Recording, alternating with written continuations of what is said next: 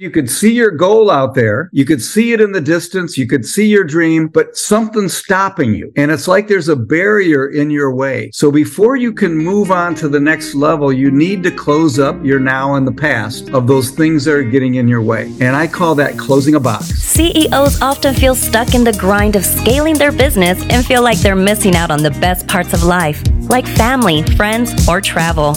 On this podcast, CEOs come to take themselves and their companies to the next level. Let's dive into the Millionaire Mind with your host, Dallon Schultz. Hey, folks, just wanted to add a quick little disclaimer. We do have a little bit of audio glitching in this episode, and just want to let you know that our team works really, really hard to provide a quality product. But at the end of the day, sometimes there's technical issues and we did our best to improve it. But just so you know, you are going to hear a little bit of that through this episode. I promise you, it's not going to disrupt the message and you're still going to find a tremendous amount of value. So thanks for tuning in. Thanks for supporting us and enjoy the episode. Hey, welcome back to another Millionaire Mind episode where I have some of the most successful business owners sharing what motivates them to get out of bed every morning and how they elevate themselves and their companies to the next level. And today you're going to get some insight into a SaaSpreneur's mind. Now, some of you might be asking, what the heck is a SaaSpreneur? And it's okay. I only heard of this term a few weeks ago and it's probably made up for all I know, but it came at a perfect time for our guest today. So SaaS, a lot of people are familiar with this. It's also known as software as a service is a massive industry, especially in today's world with the incredible technology we have at our fingertips.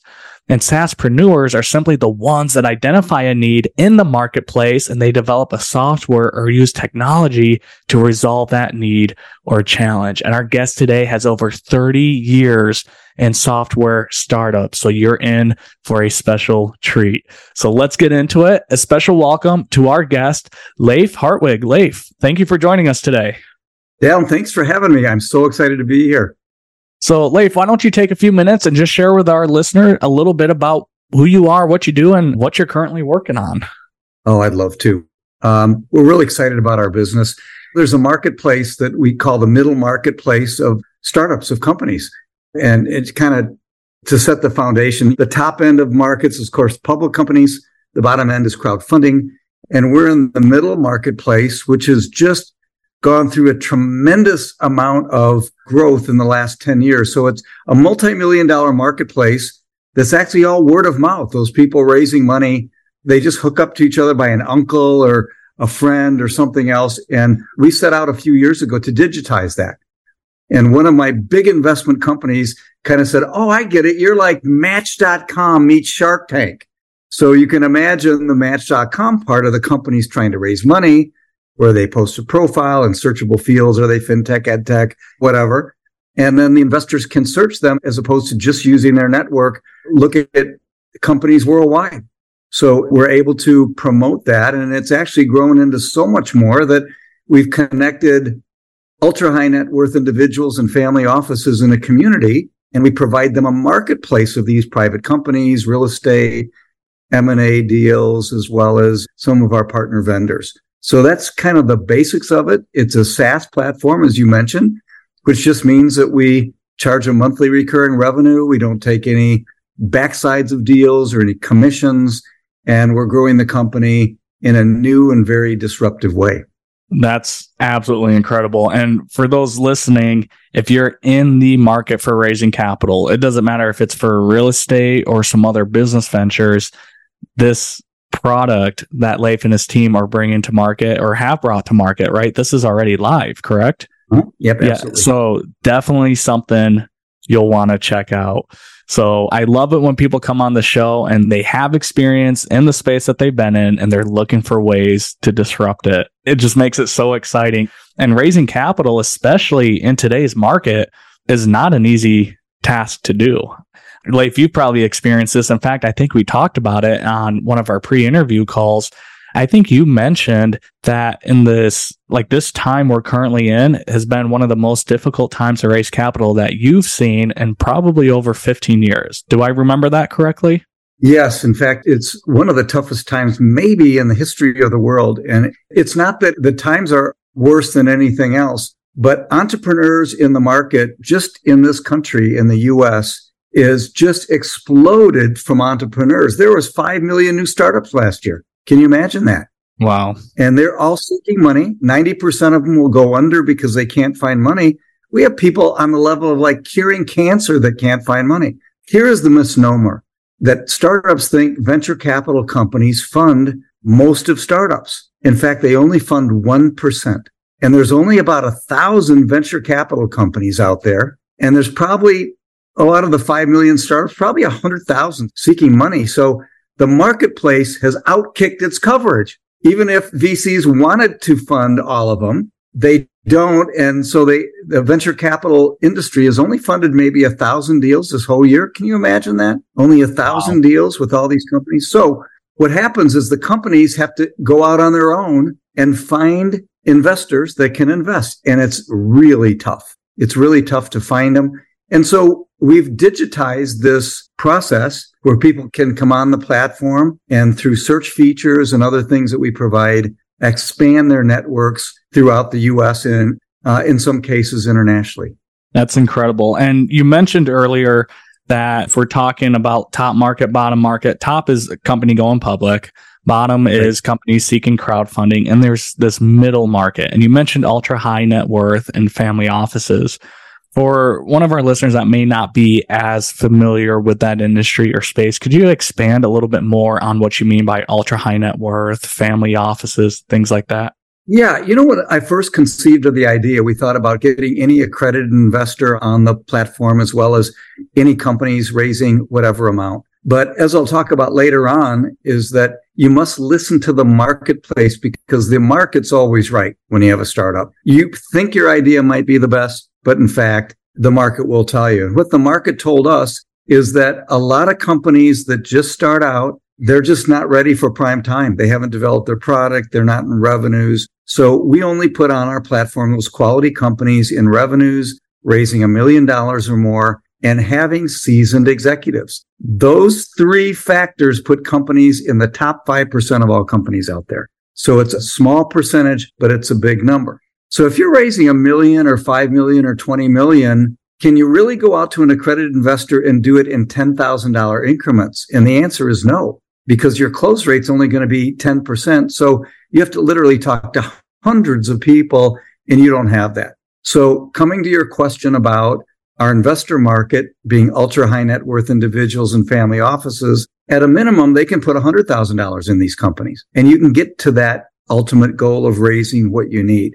So what is the definition of an ultra high net worth individual or a family office? So if you were to Google, which I have, ultra high net worth individual, Wikipedia would tell you that person or family would have a minimum of $30 million of assets under management, which they call AUM. There's about 80,000 of those in the US and about 500,000 worldwide. So again, when you compare it to a thousand venture capital companies, that's 80 times more. Now, what yeah. is a family office? It's a segment of that that is really doesn't have a definition of size, but it's someone who, let's say they've exited their business and they've got now $100,000 and now their new business is managing their money, right? So they put together an office with an assistant, different administrative people, as well as accountants and all the rest and deal finders. And their job is now to invest that money. And so officially there's probably only eight to 9,000 of those. But of the 80,000 that I mentioned with ultra high net worth individual, it's almost indistinguishable between those two groups, family offices and ultra high net worth individuals. So they're kind of lumped all together. And that's our target market and the community that we've formed. And we think it's a powerful community that brings together these great investors with high quality companies. And like you mentioned earlier, one of your seasoned investors or partners has stated that it's like matchmaker meets Shark Tank. Like I yeah, think that's an incredible you know, um, way to, one of my big it. three billion dollar kind of multifamily office companies. Chris said, "Oh, I get it. It's Match.com meets Shark Tank." And I said, yeah, we started there and it's still part of our platform that a company posts a profile and they might have, they talk about, are they ed tech, fintech? Are they raising money in debt or equity? Are there, what is their executives experience? What does the company do? A whole bunch of things you can search. And so that's kind of the match.com feature that everybody, investors can easily go on the platform and say, I'm looking for this, this, and this, check the marks. And all of a sudden they get populated a group of companies that are ready to go. But we went beyond that. The market was telling us, geez, we want more than that. We want pitch events. We want relationship managers that can hook us up on a personal basis. We want conferences. We want so much more. And so that's where the community of these investors that can talk to each other and put together syndicates and belong to special groups belong. And then from the company standpoint below, they also wanted the human being element as well. So it's gone beyond the match.com meets Shark Tank to it's really a community that we're providing a whole marketplace of different investments and different features. That's incredible. Absolutely incredible. Well, Leif, you probably didn't always have this idea in, in mind of what you're currently working on. In my experience, a lot of business owners and entrepreneurs we have on the show, it's through their previous experience that opened up these opportunities and got them to where they are today. And yes, there's wins along the way, but also sometimes a lot of challenges. So let's take it back now. When did this entrepreneur journey really begin for Leif? Yeah, let's talk three, four years ago. And again, I want to tell your audience, I've had more failures than most of you combined together. and that's a good thing, right? Because we learn from our failures and we don't give up, but we take those and build on those to create something of great value. So in this particular case, I had left a previous software company and said, I still want to do something. So I said, my values are I'd like to leave the world in a better place and let's help three to five companies a year grow, help raise money, become kind of a fractional CFO, if you will, or CEO. And uh, so the first company that I helped had tremendous success. I won't mention their name, but ed tech company that we helped grow, raised about $3 million for them. And nine months later, they were valued at $20 million. Okay. Wow. I thought, wow, I was pretty proud of that. Two or three other companies I brought on board and gosh, it was so hard to raise money and get them going. I said, what's going on here? This is really hard. And so one of my prior businesses, I was an international business coach with over 10,000 people that went through the program all over the US and Canada. So I took my own advice, took a day off just to kind of think and did some research and found that this marketplace that I've mentioned previously, the middle marketplace had grown to a $2 trillion marketplace, rivaling the public markets and millions of companies seeking money and investors. And can you imagine it's all word of mouth and networking? So the failure that I had in raising money for individuals turned into this is a much bigger kind of problem than anybody has realized because the marketplace really had just taken off in the last five years. And so I said, I've been in software in the past. I've been in financial services all my life. So why don't we make a big difference in the world and help these quality companies get funded and really leave the world in a better place and take this analog or word of mouth networking marketplace into a digitized form that also had service. So that's how this all came about. But it was through that failure, if you will, or missing the target market said, this is much greater than what you think. I think one of the mindsets that a lot of newer business owners and entrepreneurs and people with startups need to realize is there is money out there. There's abundance, an abundance amount of money. And just as much as you're looking for it, there's people that are looking to place it. Like these people that got wealthy, they didn't get wealthy just by sitting on it. They got their money working for them. They were investing it. They were wise. So they're looking for great ideas, great visions, great people to help them to continue to grow and preserve their wealth so that they could continue doing good with whatever it is that that they're looking to do. So that's one of the things that I hope our listener realizes is that there's money out there. And really what Leif is doing with this product is bridging that gap, helping you locate it and identify it, not just for you, but also for those people with the capital. It's a very synergistic relationship when you have the capital meets the right startup or the right company and you can really create let a win-win. Yeah, let me talk about that a minute. There's about $5.2 trillion on the sidelines right now. Historically, there's never been more money venture capital companies get their money from ultra high net worth individuals. You wonder where they get it, right? That investment into venture capital companies is down 63%. but money going directly into these companies or the equity markets is up 300%. And a major difference between venture capital and private investments is venture has evolved in venture capital companies have evolved into pretty much being all about the money.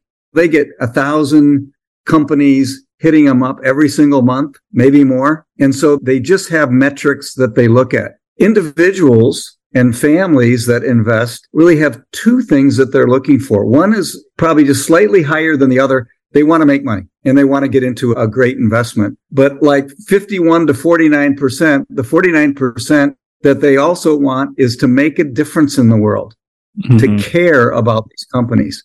And the major issue with CEOs of companies and founders, they don't know how to raise money and they don't know how to ask. But if you ask, it's kind of biblical in a way, right? Asking it shall be given. So you need to ask more often. And our platform allows you not only to be aggressive in finding companies, but also being attractive and attracting those people to you as they want. So again, I think you nailed it. Tons of money on the sidelines, people wanting to help you out. And there's really no way to connect individuals outside their sphere of influence in their network. You mentioned a little bit ago, I'm going to take a slight pivot because I think there could be a lot of gold nuggets from this previous experience of yours that A has played into your current opportunity and B could shed some light and help some of our listeners.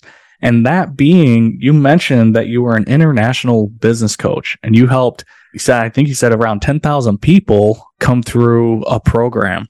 That is a lot of people you were able to impact and help if you can narrow it down, and this might be more difficult than, and I don't realize it, what I'm asking of you, if you can narrow it down to maybe two or three reoccurring challenges that you saw these business owners go through that were preventing them from getting to that next level, what would you say it was?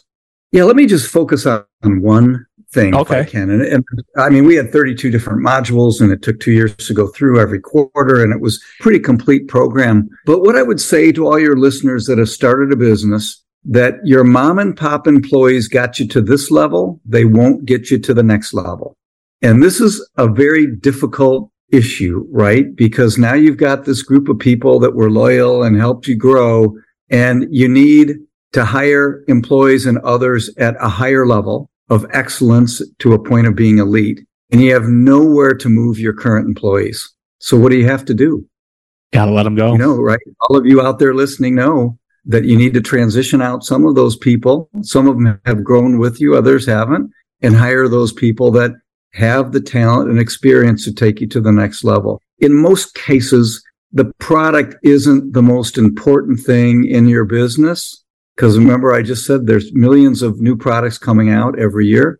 The most important thing is your team and the quality of that team to take you to the next level.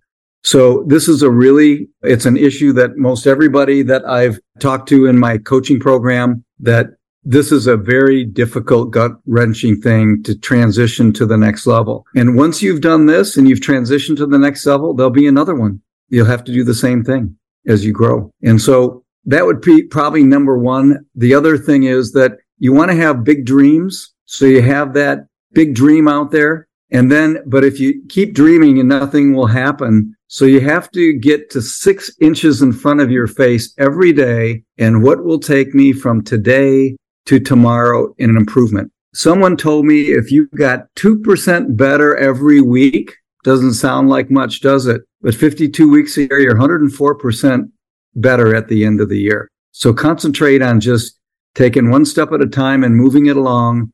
Look at that long term outlook, but each day it's the daily goals and the activities and efforts that will get you to that. Those are gold. And I think we could just finish our episode right now and our listeners would have plenty of value to take with them. But holy cow. Number one, and this has come up in quite a few episodes with other guests, is the employees, the hiring, the firing, the employees, the people you have on your team, the culture you're able to create.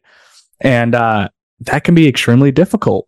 And you mentioned you termed it as gut wrenching, especially if you're the founder or the creator of this company. There's people that were there with you all along, helping you to get to where you are. But you might be having this thought, you might be having this inclination that they're just they're not there anymore. Like you've almost outgrown them. And so, any advice, Leif, to that business owner that might be going through this right now, they might be thinking, Hey, I don't know if this person's a good fit anymore. How do I go about telling them, letting them know, letting them go? What advice from your experience could you share around that? Yeah. So, your first thought is, Hey, I can make them better. Because in my coaching program, I said to every business person out there, and they all nodded nervously, you have one person in your company you need to fire. And the first thing you think of, hey, I'll put them on probation for 90 days.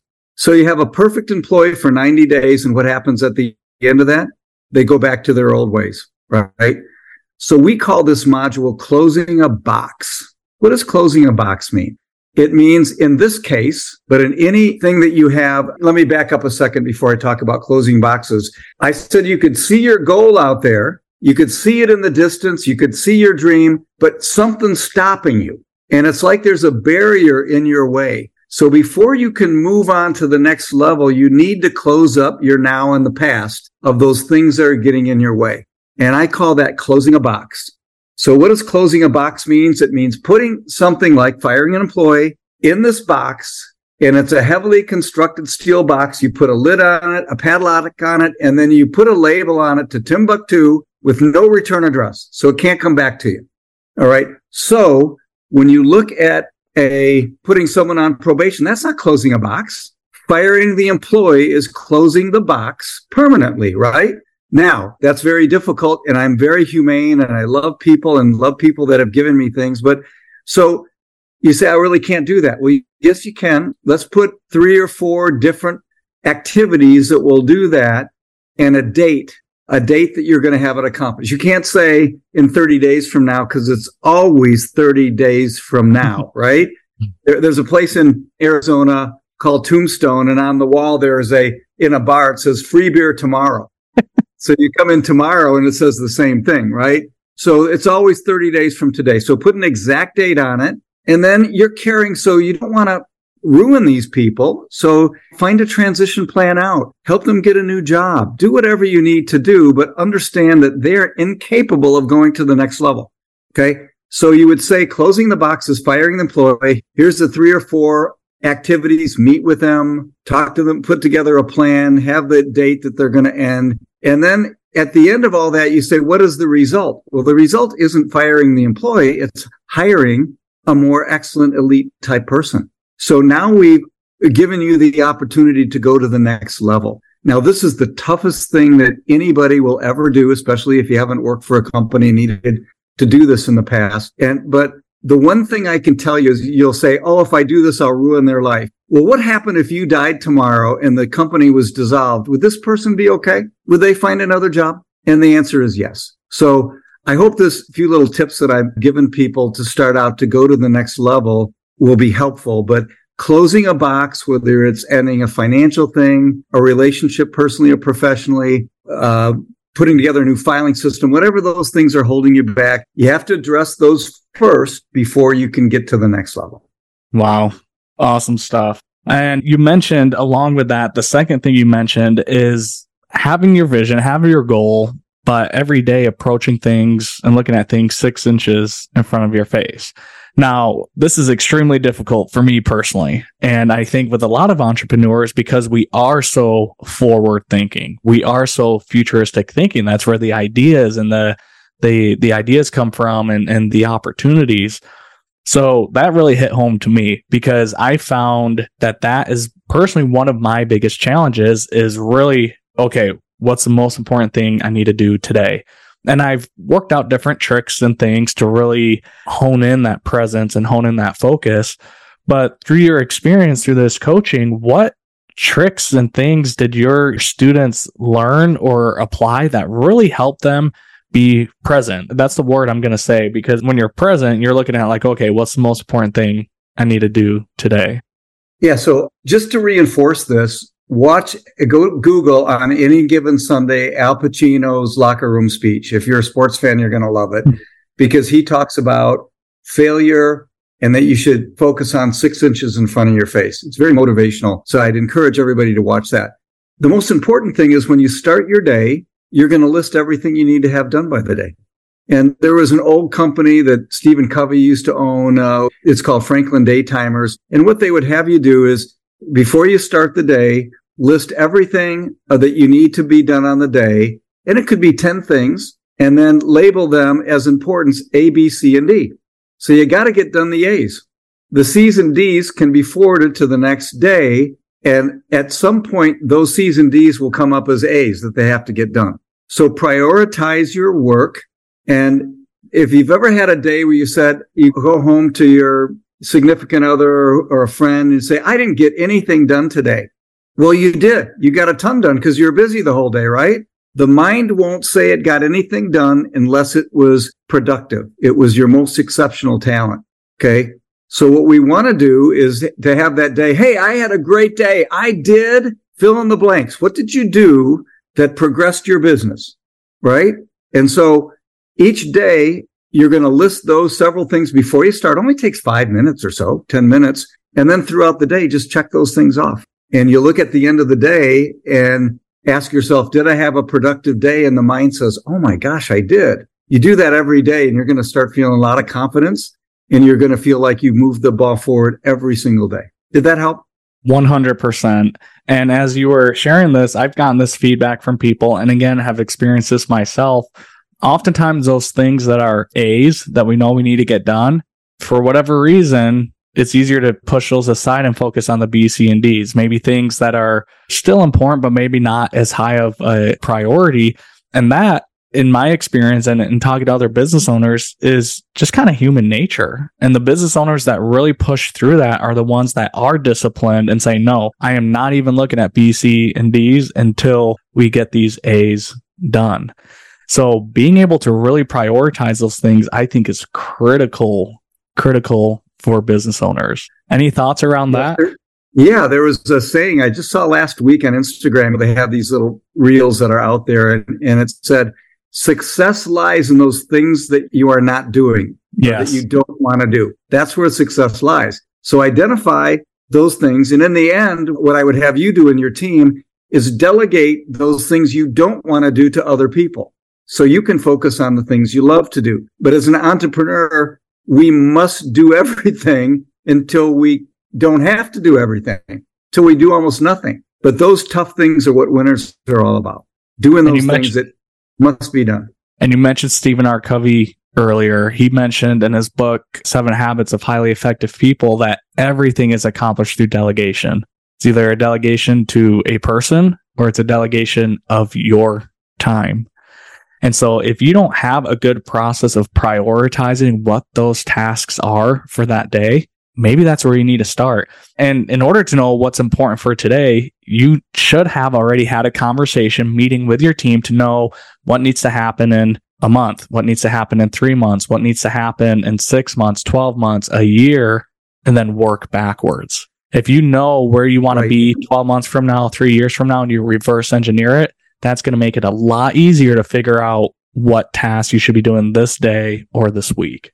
Yeah. Can I leave you with a thought? Um, because I competed against Stephen Covey at the corporate level and actually beat him out a couple times, but it was more around the sales effort. But I idolized the guy. He just had so many good things to say. But there was a quote that I read in Deepak Chopra's book that said this, the less you do, the more you'll accomplish until you do nothing and accomplish everything. Well, when I read that, I said, it's the stupidest thing I ever heard. I threw the book down because I came from the Midwest. No pain, no gain. You have to do a lot yourself. So, but I kept thinking about every day this thing had stood the test of thousands of years. And I thought of one person. So this was like 20 plus years ago that I first read this. And I thought of Bill Gates. So at first he had to do everything. You had a six hour turnaround time from when he left work to when he came back. And yet when he built Microsoft and left, the company did everything and he did nothing. So it doesn't mean you do nothing all the time, but you start handing those things off and you do, you're the company at first. In the end, you've delegated enough so you can sell the company or exit and the company does everything. So that kind of, I think that answers your question about delegation. If you're looking at long term, that in the end, we want the company and other people to do all those things. And at the beginning, you have to. And the journey is offloading those things everything but what is your absolutely best talent. 100%. And I think for those that are newer into business and entrepreneurship, fall into this trap of nobody can do it better than me. And that is so, so very wrong. When in fact, there's probably a lot of people that can do it much, much, much better than you. And it's not your job to do every task. I mean, think of a captain of a ship, right? His entire goal and focus is to transport the goods, the people to the destination safely. He's not down in the engine room. He's not serving the guest all in the same, like there's different people that make that ship get to where it needs to be successfully. And as a captain, you are the captain of the ship. It's your job to be looking out in front of you for any dangers and to make sure that your business can get to where it needs to get safely. And you can't do that on your own. You have to have people on your team. So we're going to take a quick commercial break. And when we get back, Leif, let's talk about this transition from the corporate coaching into what you guys are doing today and how you were able to integrate some of that experience to really launch what you're currently involved in. So we'll be right back after a few short moments. Hey, folks, I got my good friend Julie Holly here to share with you something exciting she has coming up here in a few weeks that I myself will be participating in. And I was actually able to talk my wife into joining me as well. So super excited for it coming up. But Julie, go ahead and tell us a little bit about your event you have coming up. Awesome. The Conscious Investor Growth Summit is coming up, and it is really the charcuterie of all events. Instead of drilling down into one isolated topic or asset class like self storage, multifamily, crypto, you know, whatever, mindset, health, we're wrapping it all in one. And this is a powerful opportunity for you to like just nourish and replenish. And to Dallon's point, bring your spouse, bring your partner along. We're talking about everything from tax strategies, building credit, buying businesses, investing in assisted living facilities and other real estate to gut health and having our health as our wealth, being hyper focused, making mental breakthroughs it's really that place. It's the refueling station. And what is best? It's in the gorgeous Coeur d'Alene, Idaho at the resort, right there on the lake. So you break free from the hustle of the metro areas so you can enjoy nature, walk on the beach because it's right there at the door, or take a trail run. So you're really able to break free and renew yourself completely. Definitely looking forward to it. So, folks, go to consciousinvestorgrowthsummit.com. Check it out. You'll see what we're talking about. And Julie has some incredible discounts going on for our community. So, if you use my first name, Dallon, D A L L O N, as a promo code, you'll see those incredible offers that she has for you. Awesome. Thanks, Julie. We look forward to seeing you in a few weeks and we'll get back to our show. All right. Welcome back to the Millionaire Mind. So, Leif, share with our listener how long were you in this corporate coaching realm for? Mm, let's see. Uh, it was over 10 years. 10 years.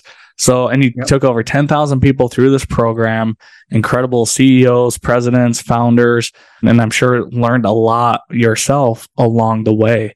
So, how were you really able to take these experiences to launch the current business that you're involved in?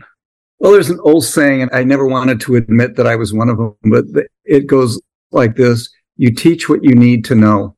So I spent a number of years teaching and building that business up. And a failure of that business really wasn't the business itself, but we went through 2008 and it was like people turned off the spigot for any kind of coaching or training or those kind of things during that tough financial time. And so I was almost forced, if you're spiritual or religious or whatever, that it turned out to be the right thing that I started on this entrepreneurial trail in the software industry. And so that's kind of how I evolved out of that. But what I learned in my coaching business is that, and why I turned to software, and this is going to be for there's older people on your podcast and there's younger people. The younger people, they want software. The older ones don't know exactly how powerful it is, but it was interesting for me going through airports to see 10 some years ago that they were checking emails, that they were getting into other apps. And what I recognized is that what they truly needed is to conduct their business online. It's better, faster, less expensive. And so the next software company that I did was a unified collaboration suite that put all these apps together in one kind of offering. And then from there, I left that in good hands and said, now that I know what I know, how can we take it to the next level? So from the coaching business, I could recognize mistakes, how to put things together. And I use that in my current business today and coaching my employees and other people to go to the next level. And what I recognized, and I don't know if this is kind of the lead into the next question, but what kind of employees do you hire? What do you look for to grow your business and how do you do that? And also knowing because we just talked about delegation of duties. I like to think when I was younger and more naive, a lot of times I thought I was the smartest guy in the room. And I never think that anymore. And as soon as your thinking turns around, you say, where do all these smart people come from? Because there's so many great people that specialize in certain things and are better than you. And that's the attitude we must have to grow. I think it requires a certain amount of experience in the entrepreneurship world to realize like, Hey, I really don't know it all. And it really humbles you. And I think you have to go through that. I don't even know what you would refer to it as that uh, initial onset challenge of entrepreneurship. And then you realize like, Hey, I can't do this on my own, nor do I want to. And there's really, really good people that complement my skill sets very, very well. You know what? And, and, you said a word I just love, if I can cut in. And, please.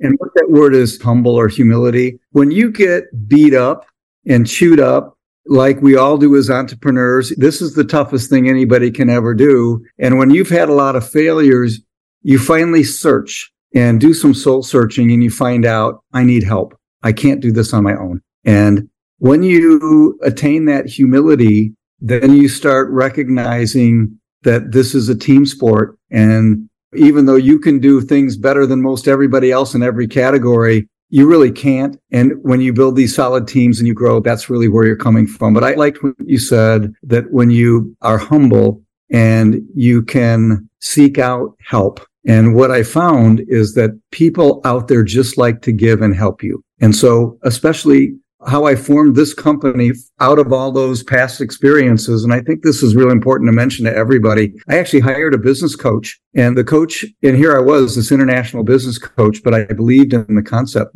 So he said, we're not going to start with the how like most baby boomers are. We're not even going to start like the why of the business like most Silicon Valley people learn, but let's start with your values. Let's start with what's most important to you. And so we spent the next few sessions on what are my values of character, integrity, family, faith, uh, value that I wanted to bring to the marketplace. And when you start at that level, and also we believe we're going to grow into a unicorn or a billion dollar valued company, that having those values first, the product turns out different because you're not saying about the money. You're really listening to what the market wants. And so if I were to give another tip to all the entrepreneurs out there focus on your values, your integrity, and have that with all of your employees. And you'll find out that the money will follow if you have that more than it will if you have just a money orientation. You got to have both, but the values come first. I share this with people quite often, especially around the theme of this podcast. It's the mindset. And I pose a question to people what comes first, the mindset or the millions? And I would argue that it's 100% the mindset. Now, the mindset you can factor in and it goes very well with the values, right? Having the mindset of trying to improve and help and serve people and having the discipline to do what needs to get done, that comes first. The financial gains, in my experience, has been a byproduct of having that mindset, of having those clear values, of having that clear mission and purpose as a company. Well, and you, can I take off on that just a little bit? Because please. I think you're right. That's the way you start. And I've come like 180 degrees on a lot of the concepts I've had. So uh, I was a stockbroker many years ago, pretty successful, and I focused on money. And then I started a business and I said, just like you said, the mindset, the values, integrity, but I almost became the Mother Teresa of business. You can't do that either. Okay. And so if you have a valued product, how do you gauge your success. And it's the money that people will pay you for. Mm-hmm. So if it's all around value, but you're not creating a true value that they're willing to pay for, you don't have it.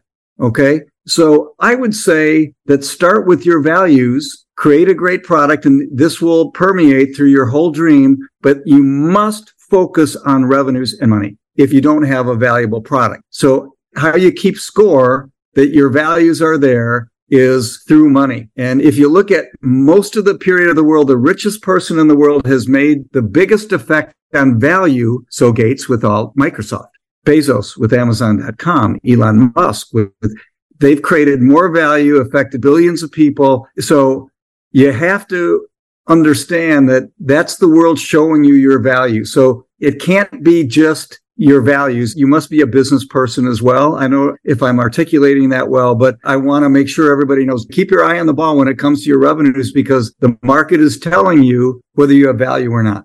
I agree 100%. I agree 100%. And with the revenue, that is a good way to gauge the value of your company and if you're impacting the people the right way. Because if that revenue is not coming in, you're like, okay, what can we improve? What can we change? What can, like, it's good. You really need both of them. So I do appreciate how you did articulate that and communicate it. You mentioned something a few moments back and I want to see if, if you have any insight on this. Younger generation, generations of business owners, it's almost automatic for them to incorporate software technology into their business, where you might have some older, more seasoned business owners that have a harder time adopting this or adopting technology into improving their systems, whatever the case is.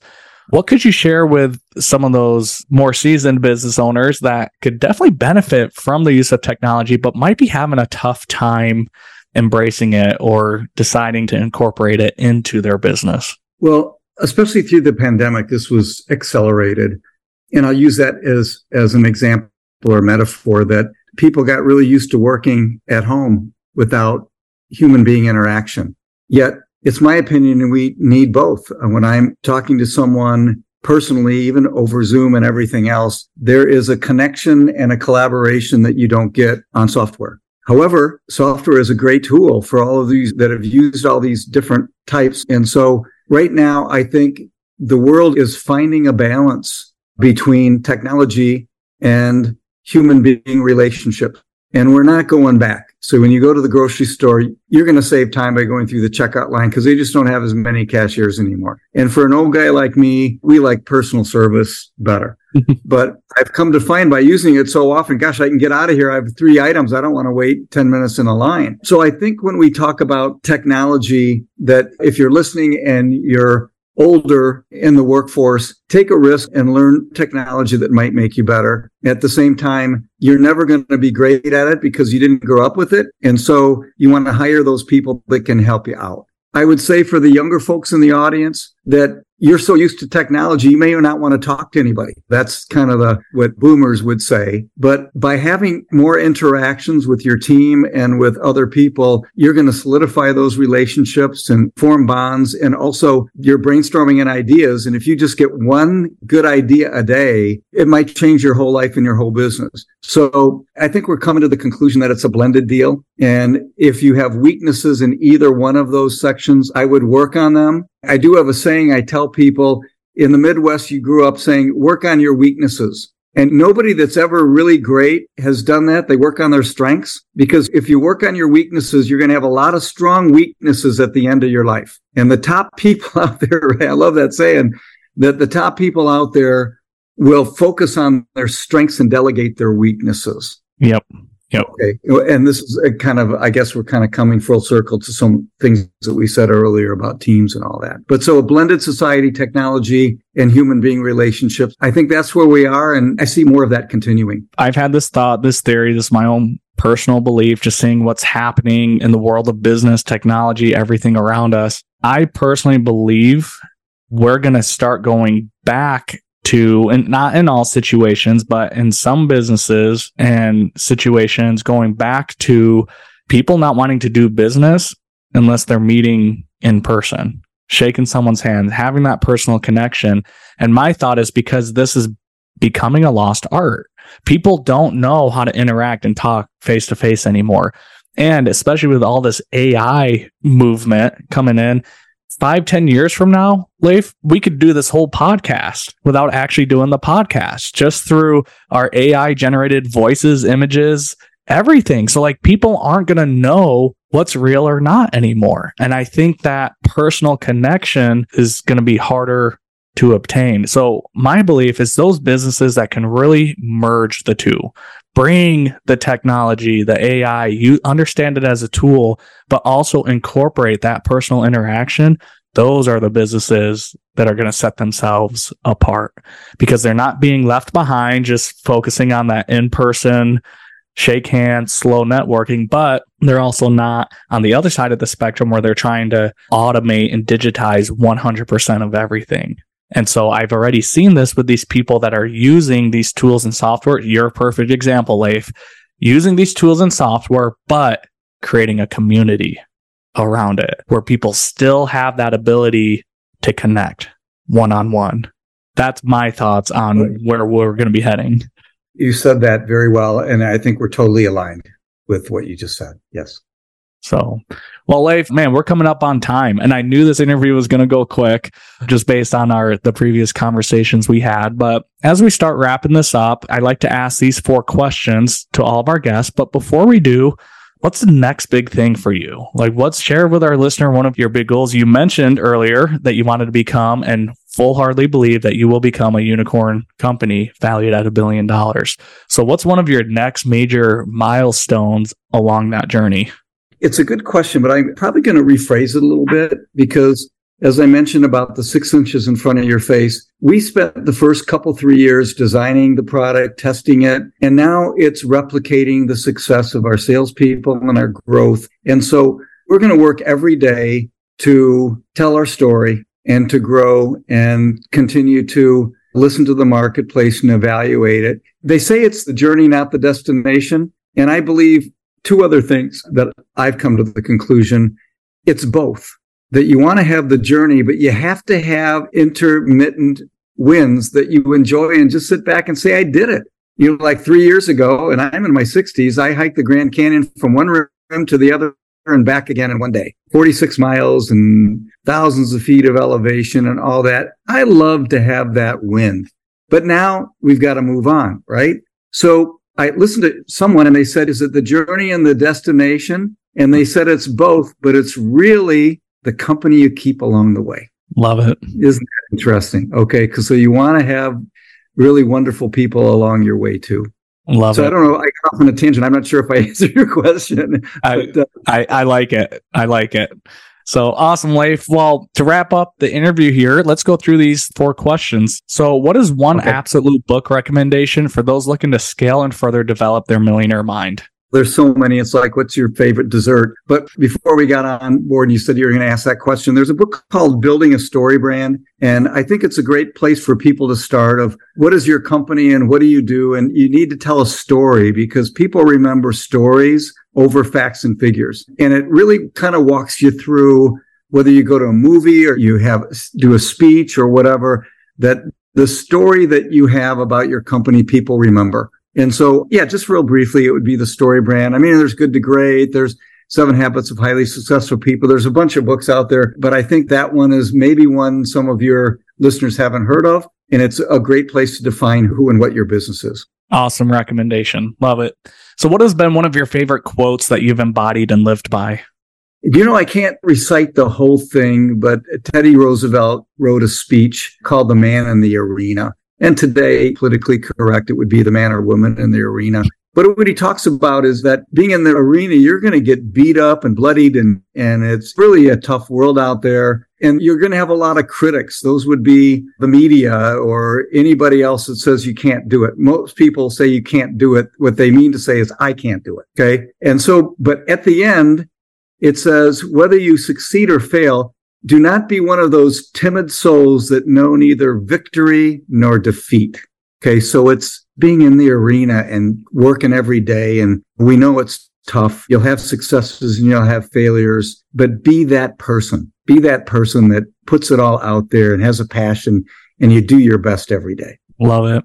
If there was one thing you could share with fellow business owners that are beginning or simply trying to get to that next level, what would it be? I would say it's hiring exceptional team members. I'm trying to think of the name of the Alabama football coach. Anyway, a video of his, and he said, You know, we have five levels we can live our lives, and this pertains to your employees too. You can do your job poorly, which a lot of people do. You can be average, which means most people. You can be good, work a little harder, work a little longer, smarter. Then the next level is excellent, be excellent at your work. And I thought, well, what could be the top level? And it's elite. So we don't hire anybody in our company. We don't do on the job training, at least at the small level. We hire people that are excellent that can be elite.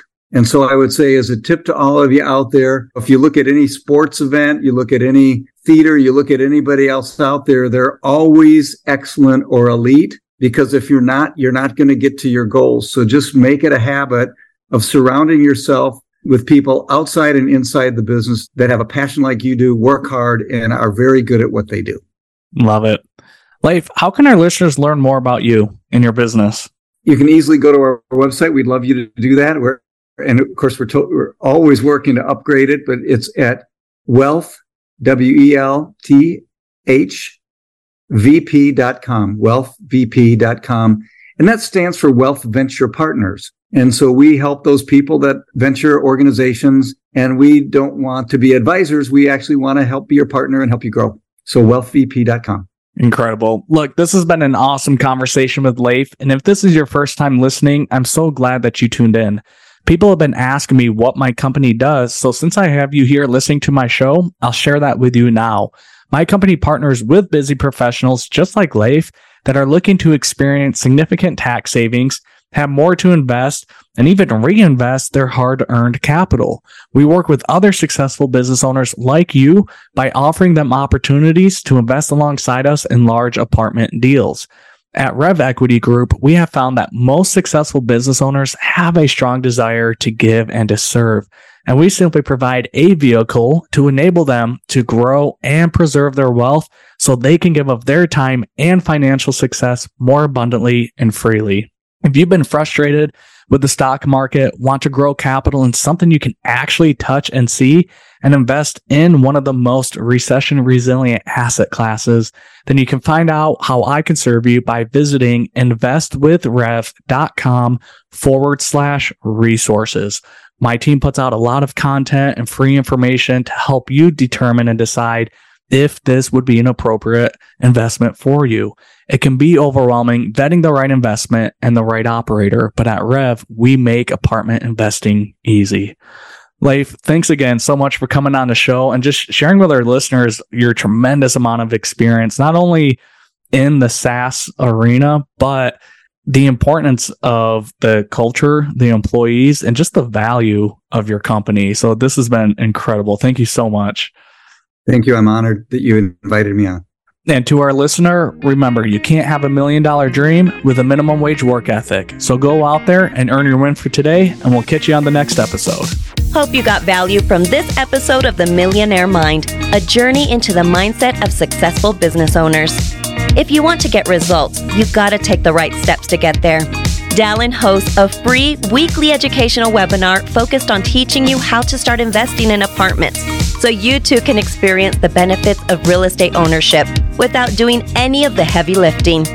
There you can gain insights, connect with others like you, and ask Dallon all your burning questions about how you can start owning apartments today.